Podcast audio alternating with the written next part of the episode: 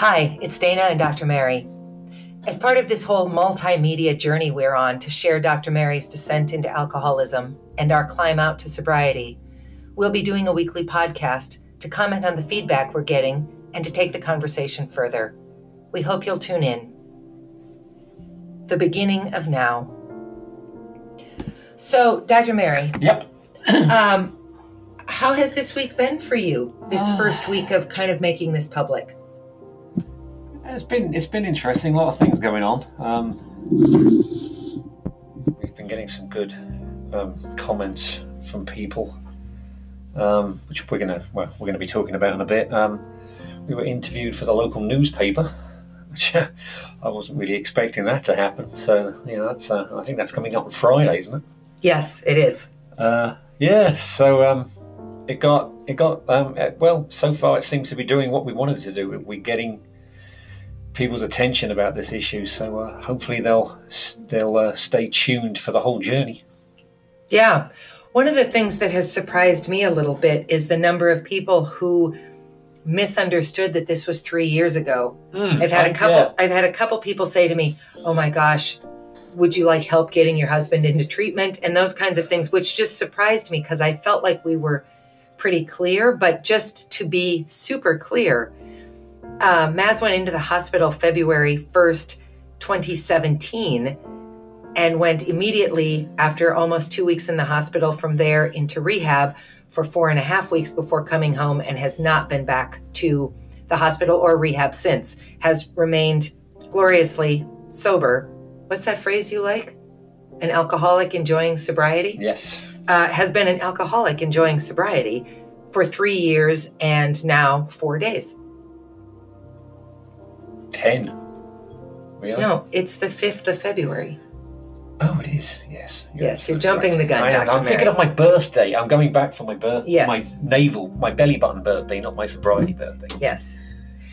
So three years and four days. Um, so, in case anyone is listening and is concerned, we don't need to get Maz back into rehab. He's fabulously sober and has been for a number of years now. Um, so, one of the things that I uh, kind of screwed up in the video and corrected, but screwed up was this idea of wondering whether or not um, smart people struggle more, excuse me, more with addiction or admitting to addiction because they are so used to um, being in charge and having people kind of give them deferential treatment, you know, doctors and lawyers and academics and sort of this very white collar class. Um, and you have a friend who wrote this really fabulous note that I just want to read with his permission. He said, Hey, just read, watched your blog. Powerful stuff and certainly resonates with my wife and me. I'm proud of you and Dana for being willing to tell others about your story. I particularly enjoyed your discussion about high functioning alcoholics, and considering my past, I agree. Maybe it isn't alcoholism that's harder for us, but maybe the standards to doubt us are higher. Since how could the MD or PhD be a drunk? Also, maybe we're better liars. And so that's really had me thinking about this idea of um, sort of acceptable heavy drinking. And I think there is this weird um, acceptability, almost um, expectation that middle or upper middle class or wealthy people would not just drink, but that they would drink really good whiskey or really good um, scotch or wine or whatever it is that they drink. And so, of course, it's not going to be a problem. Mm. And that, I mean, that's just not been our case. So I'm wondering what your thoughts are on that because you didn't really address it when I posed it, in part because I screwed up the question by following that up with maybe stupid people are stupid, which was not what I meant. What I meant was maybe people who are not in these positions um, don't struggle with it the same way. So, what's your thought on that? Um, I, I,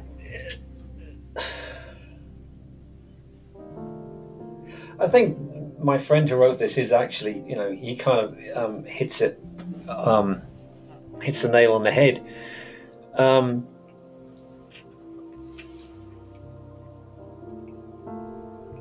you, you, people do expect that um, professionals can't become alcoholics. A lot of people think that when you think of an alcoholic, most people think of um, like a homeless person who, who's slurring their words, hanging out by a train station or something. That isn't the case at all. They, they are the unfortunate alcoholic who still suffers. And in fact, in every AA meeting, we say the, the serenity prayer for them, the alcoholic still suffering. Um, but uh, yeah, there is there.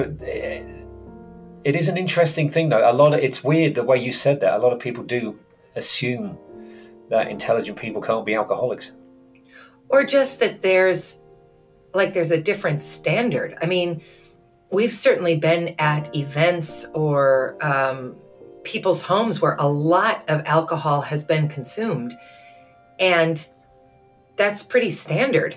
Um, so I, it's just as we continue to see more and more statistics talking about the rise of functioning alcoholism or the highly educated alcoholics or all those pieces, I think we have to really stop and assess how we socially view class and drinking. Yes, because um, you know, the, the, the disease um, affects every can affect people throughout. You know, there is no class divide for this disease. It is a disease. There's no class divide for schizophrenia, cancer, um, motor neuron disease. It, it it can literally affect anybody. Yeah. Um, somebody else wrote to us. Let me pull it up because I found it really interesting. Actually, while you're trying to find that, another sure. thing that this friend of ours we were talking about when we quoted when I when we asked him if we could use his quote, he actually said yes, of course, I'd be honoured. And then he added that um, he certainly thought that seeking treatment felt harder for him, but that's because maybe his ego got in the way. And then he finished by saying, "One thing I love about AA is that it makes everybody equal." Mm, yeah. And you are. You're not judged. Um, and there are AA meetings that can that can fit everyone. There are some that can be religious. There are some that aren't. There are some that actually cater for non-Christians, and they're all out there. There's about a hundred going on a week anywhere in the Fargo Moorhead area, for, and they're all slightly different. So you just have to work your way down a list and find one you like for yourself. We have a friend who wrote and said, um, even though it was just something you wondered, Dana it occurred to me that during certain times of my life when I've dealt with depression, was I able to get through it because of my problem solving skills? Do some people, intelligent or not, have some weird ability to solve their own stuff? And my, I, I, there's sort of two parts to that. This idea of problem solving skills being an asset in terms of trying to dig yourself out of something. Um, I think that's one thing and I guess I'm curious, and you know, this is from a purely non-medical, non-expert um, conversation. But do you do you think that there is a distinct difference between people dealing with depression and people dealing with addiction, or do you think that they can be similar kinds of um, mental health challenges? And do you think that addiction is a mental health challenge? It's definitely a disease of the mind, but so is depression. But they're two very different things. Not everyone who gets depressed starts drinking heavily, and some people that drink heavily don't get depressed. I mean, you are miserable, but there's a huge difference between that and clinical depression. And you know, clinical depression is also the way addiction, well, the way the mind works, and my understanding of it, you get chemical cues and and um, chemical receptors in your brain that trigger different parts of your brain's function. And it is a, it's an imbalance in the, the chemistry of, of, of your brain that does cause behavioral traits, um, um, susceptibility to certain diseases like alcoholism.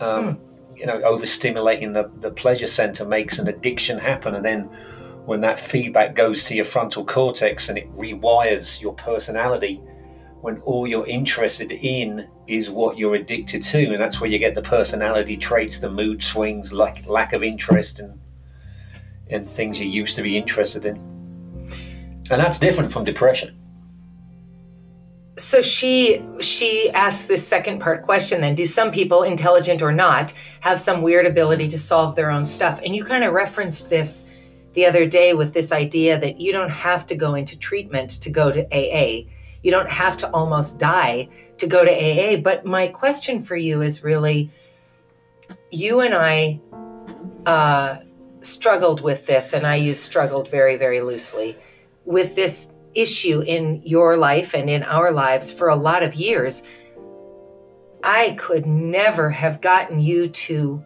solve this on your own. So, um, what what is that about? Because I asked you a question in the video. I asked you if if someone we knew had done this work, had done this writing and this video and podcasting, and I had shown it to you, would it have made a difference to you mm. three and a half years ago? And I think you misunderstood me in the video. Oh. Now, sure. Then I.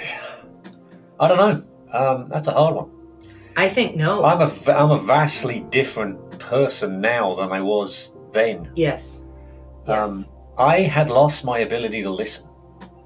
Mm. In fact, when you when you start hearing and reading my side of this story. It was uh, when when um, I had the fortune of um, ending up in um, a fantastic counsellor by the name of. Don't give too much away. Uh, well, okay. Well, I can tell you her name. Okay. Uh, Joanne Spearing. She um, showed me the error of my ways. Let's let's put it. Yes, she did. She was. Um, Fantastic wow. is the word we could look for there. Uh, militant is maybe a word I would use. She had to be. Yeah. I was I was in that mindset. Yeah. I thought I knew the answer. I thought I could fix me because, like you said, I had all this education. Of course, I could fix this. I can fix things all the time. Yeah. But tragically wrong. Didn't understand it. Somebody asked me today, did you know you were an alcoholic? Oh. And I oh. couldn't answer that. Do you know? I think I have been think I've been thinking about this more since we started this this journey together. You and I. Um, I think I did. Part of me was too frightened to do anything. Part of me was too depressed to do anything, and I think a part of me weirdly had resigned oh, had just kind of given into I it. Kind of, part of me did kind of give up. Did you like being drunk? No, God, no. I, I was miserable all the time. Did you did you know what you looked like? Uh, no. I, you know, I think I might have done actually. I'm going to take that no straight back. I. I think I was getting depressed because I didn't look great, but I didn't know what to do. Mm. I had no idea what to do. Why? So, so this is where intelligence is so confusing to me. So when I came to see you in rehab on visiting hours, and we were in a big public room, sitting at tables with other addicts and their guests, I would look around that room and um, many of the people in that room looked the way we uh, stereotypically expect alcoholics to look, and they um, they just they seemed like usual suspects to be there if we're just going to make really broad blanket statements. You did not. So, um, why did you not know what to do when there's so much conversation in the world and so many resources that are readily available. And I don't ask that from a critical standpoint because the same can be said of me. How did I really not know? Well, because when you're in it, it's different than to look back on it. But I, I guess what I'm trying to get to is just are we actually going to be able to make a difference for anybody doing this because I don't think this would have made a difference for you.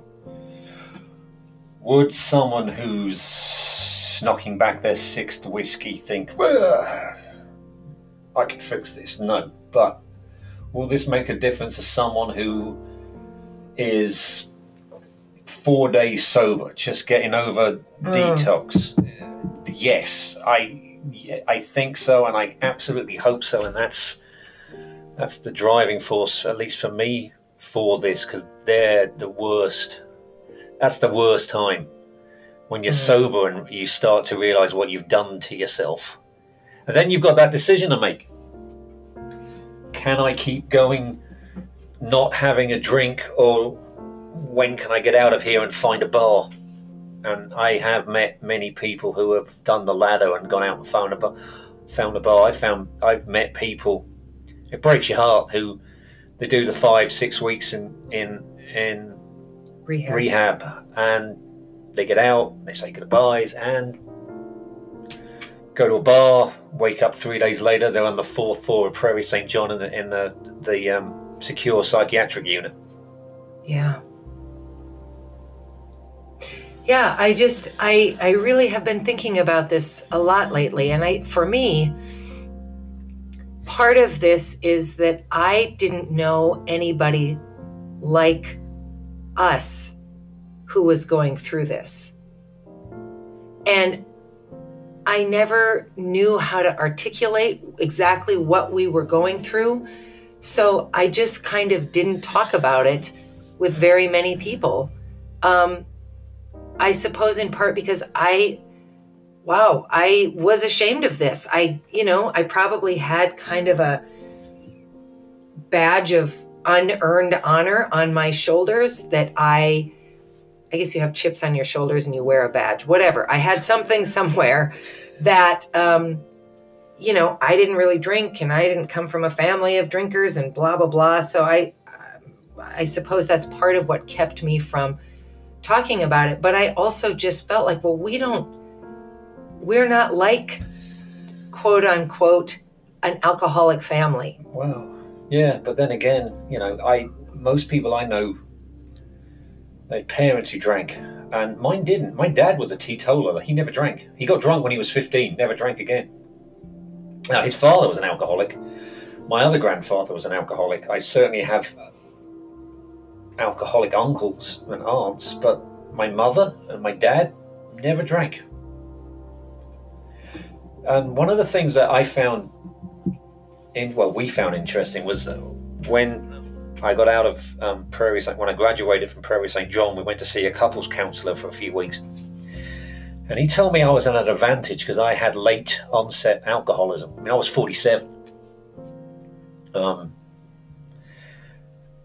and I know these twenty-year-olds who are you know just tr- struggling with it. But he told me I had the years I wasn't an alcoholic and what I'd done before this disease um, came about and changed my personality. I had that to, to use as an anchor point and fall back on, and it, it has been a lot easier.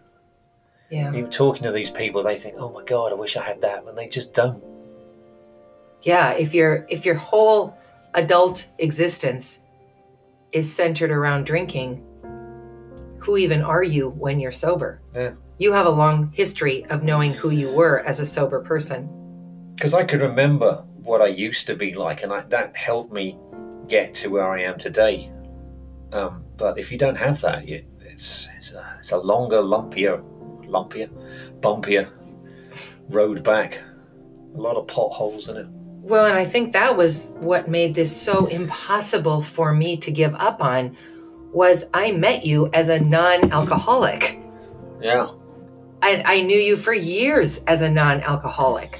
So I just I just couldn't figure out where the you I knew had gone. Yeah, it, it, I couldn't tell you either. And I honest. I couldn't I felt like I felt like I was walking in a really crazy dense fog looking for a key to unlock a door and I didn't know where the key was and I didn't know where the door was.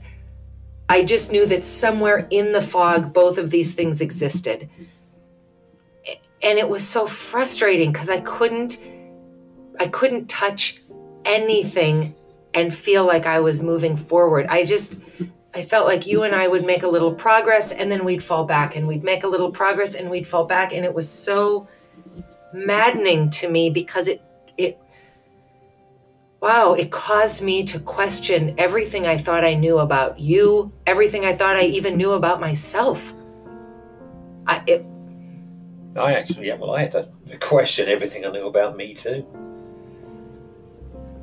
Yeah, it would be interesting if you and I could swap brains for a little bit of about three and a half years ago to see how closely aligned our confusion in all this was, to see just to see how similar things were, and then again to see how different. Yeah. Well, I guess it's one of the reasons why I guess we're doing this anyway. Yeah.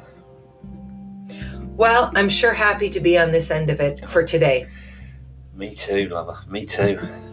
You know, um, I think one of the things that we both really want to stress, and I, I only know this because of you, is just this idea that we're not saying, oh, isn't it excellent?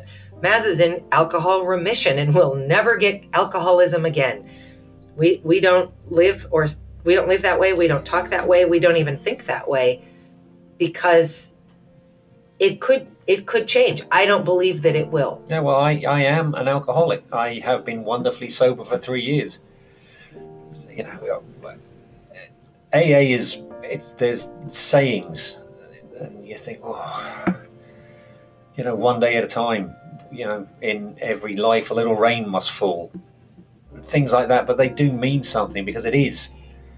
You wake up in the morning, you get through the day, didn't have a drink, you didn't think about having a drink, you go to sleep, you wake up, you do it again. I mean, it's life, but some someone once said to me, it's, it's life, but looking over your shoulder.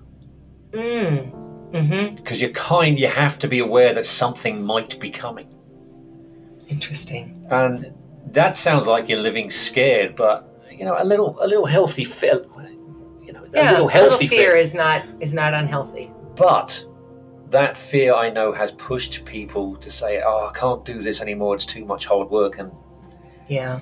that's when they think, "I'll relax a little." And well, you know, the phrase they use is "do a little research," but you know, sadly, ultimately, it means you fall off the wagon. But there is a difference, which we'll probably talk about in more length later on at some point, about the difference between a relapse and a lapse, which is something I learned that is fascinating. Yes, it is. I will say this is not an education I would have chosen, but um, it's an education I'm happy to have because I think it gives me a vocabulary that I never, ever, ever would have had in any other way, and it it has given you and me a platform, I think, from which to try to think through this and talk talk through some of this and and continue to deepen our understanding of it for ourselves and hopefully for other people too. Mm-hmm. Definitely. Anything else? I don't, this never gets old saying this, but I, I uh, it's been a hell of a, th- uh, been a hell of a three years. Thank you, Dee. You're welcome. It has. Thank you.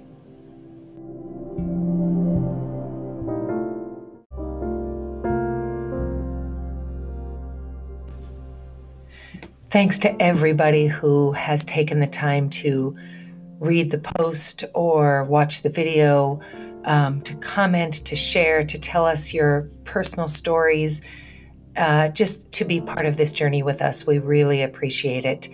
So tune in Saturday and you can read Dr. Mary's first blog post. And then next Tuesday, you can watch the video and conversation of that post. And next Thursday, you can listen to um, another podcast of his post from England. So we will talk to you next week. Thanks again. Have a great day. Bye bye.